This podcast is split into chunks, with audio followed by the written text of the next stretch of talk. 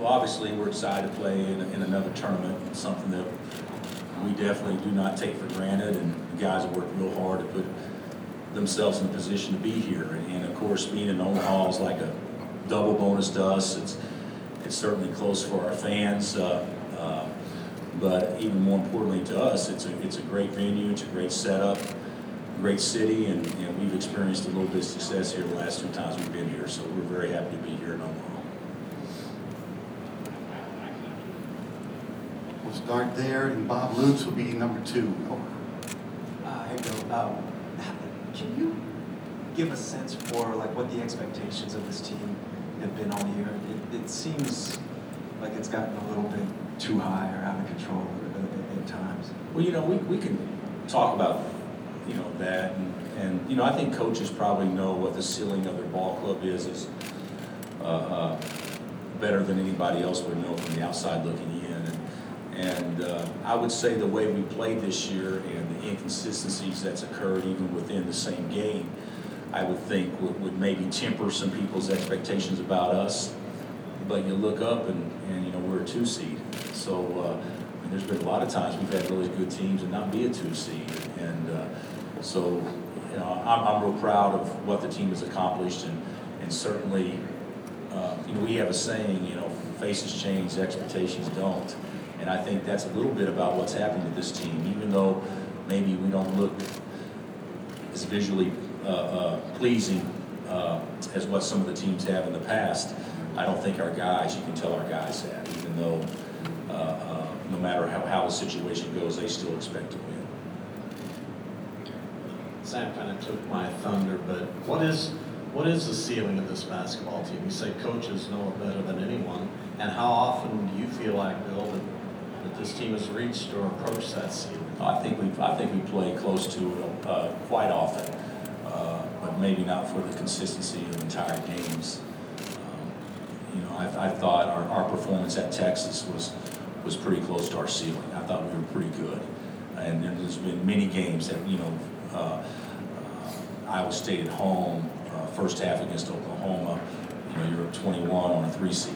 I mean, there's been some moments that we've had some really good outings, but in that same Oklahoma game, I think we go down five in the second half. So that's that's it's uh, it's been it's been a little frustrating as a coach because I haven't been able to figure out the consistency uh, part of it.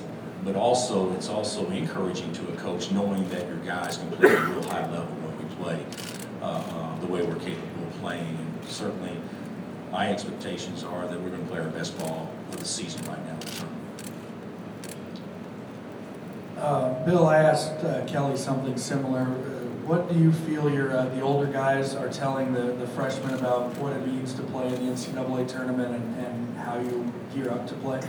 Well, you, you know, we, we do have a couple of older guys, you know, Perry and Jamari have been here, this is their third one, and, and, uh, really everybody else has only played in one.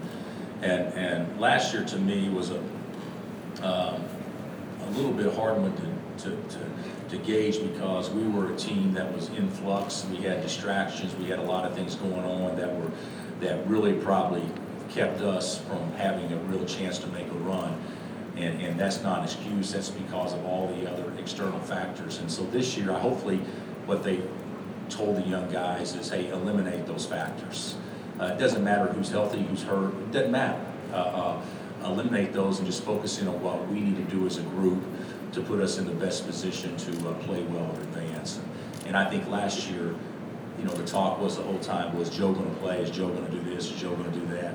And when you're playing with the best big man in the country, which he was obviously last year, uh, or he wouldn't have gone so high in the draft, that, that, that, uh, uh, you know, that was a, that was a distraction that probably we leaned on way too much. So we've eliminated that, and I hope that's what they've told the guys is, hey, eliminate stuff you can't control.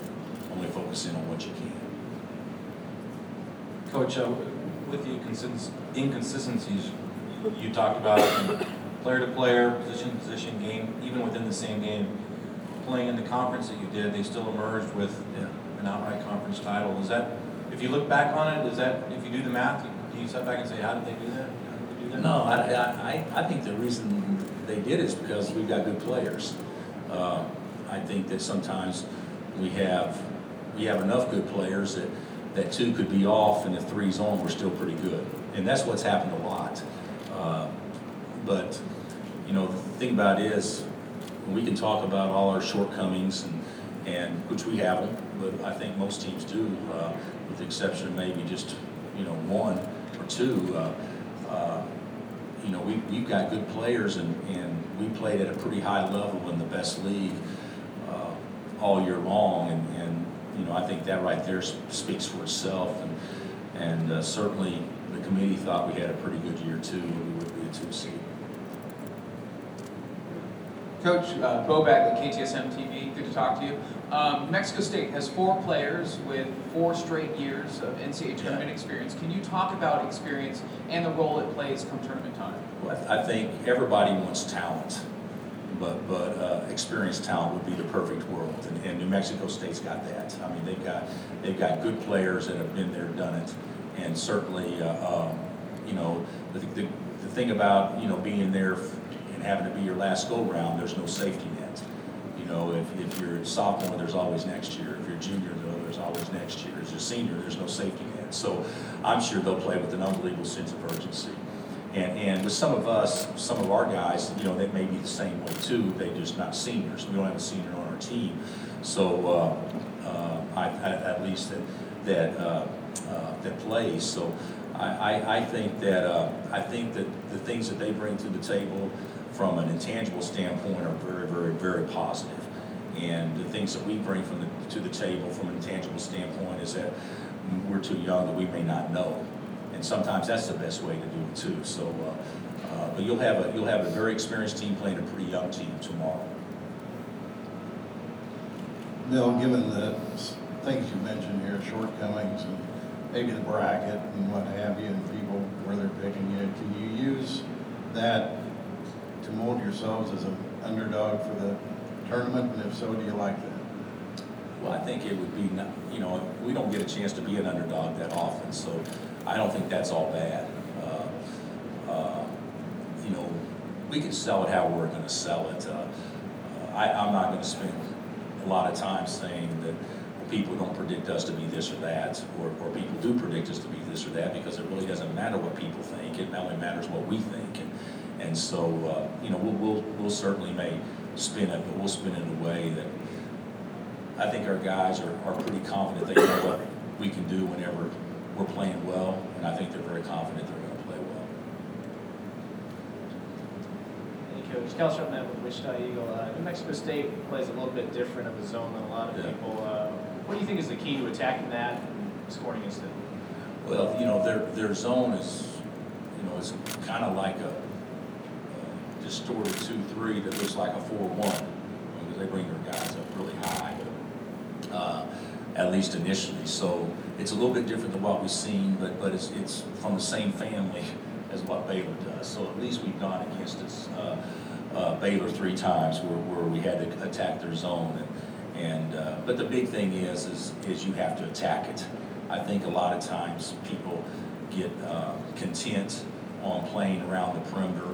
And when they do that, then they get a little passive, and then when it's time to go attack, they've lost their confidence to do so. I think it's being real important that, that we attack whatever defense they're in right from the outset, as opposed to kind of waiting to see how it's played. I want our guys to be in attack mode, and, and because their, their zone will change shapes.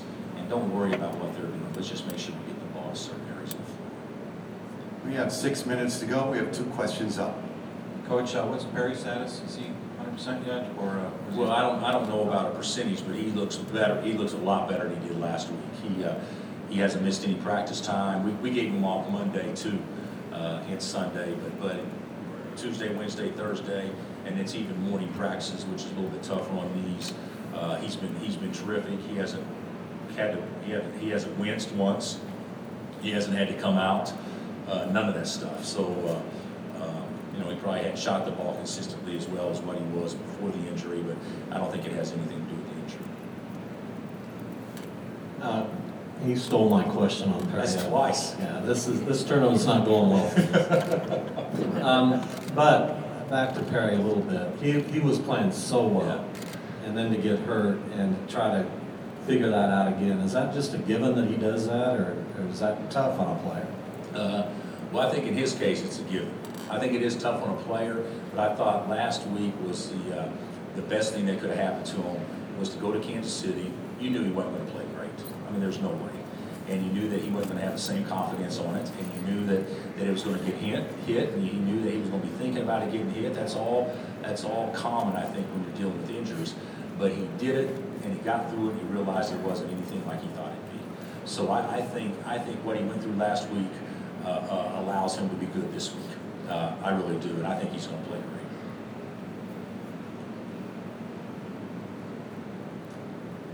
Yeah, question standing up there, right next to you, Carol. Coach uh, Mike Moore, I'm here from Journal. Uh, I apologize if this question has been asked, but uh, they play a lot of zone. Uh, I think Baylor's a team that you saw that played a lot of zone. Uh, Talk about trying to match up against their zone, particularly given the three-point struggles you've had. Well, that, that's a great point, you know, the, the best zone offense is usually the offense that has the best shooter shooting you know, uh, uh, you know, kinda like free throws, you can show me a great free throw shooting team, and I'll show you a team that has really good shooters. And, and certainly, uh, uh, we have attacked zones great at times, and we have looked, uh, uh, poor attacking zones at times. And, uh, and Baylor's probably the best indication of that, because we, we have, uh, we played Baylor three times, we we beat them three times, and, two of the games we won, the game was in the fifties, so obviously the, ga- our, our offense wasn't great. But the big thing that, that I think we have, we have to attack the inside of it, the middle of it, the baseline. But you also have to get guys step up and make some shots, and, and we have shot it great at times this year, and we have shot it very poorly. Uh, uh, and, and we're on a little bit of an uptick shooting the ball. Uh, I think we went three for twelve last game, so we're really, we're really starting to, uh, getting the rhythm there shooting the ball. But I, I do think that we're a plenty good enough shooting team to have success shooting the ball against any defense. And- But against the zone, it, it obviously seems to matter a little bit more. And- But we got good shooters, make them. We did, we just went through about a two-week rut where we didn't make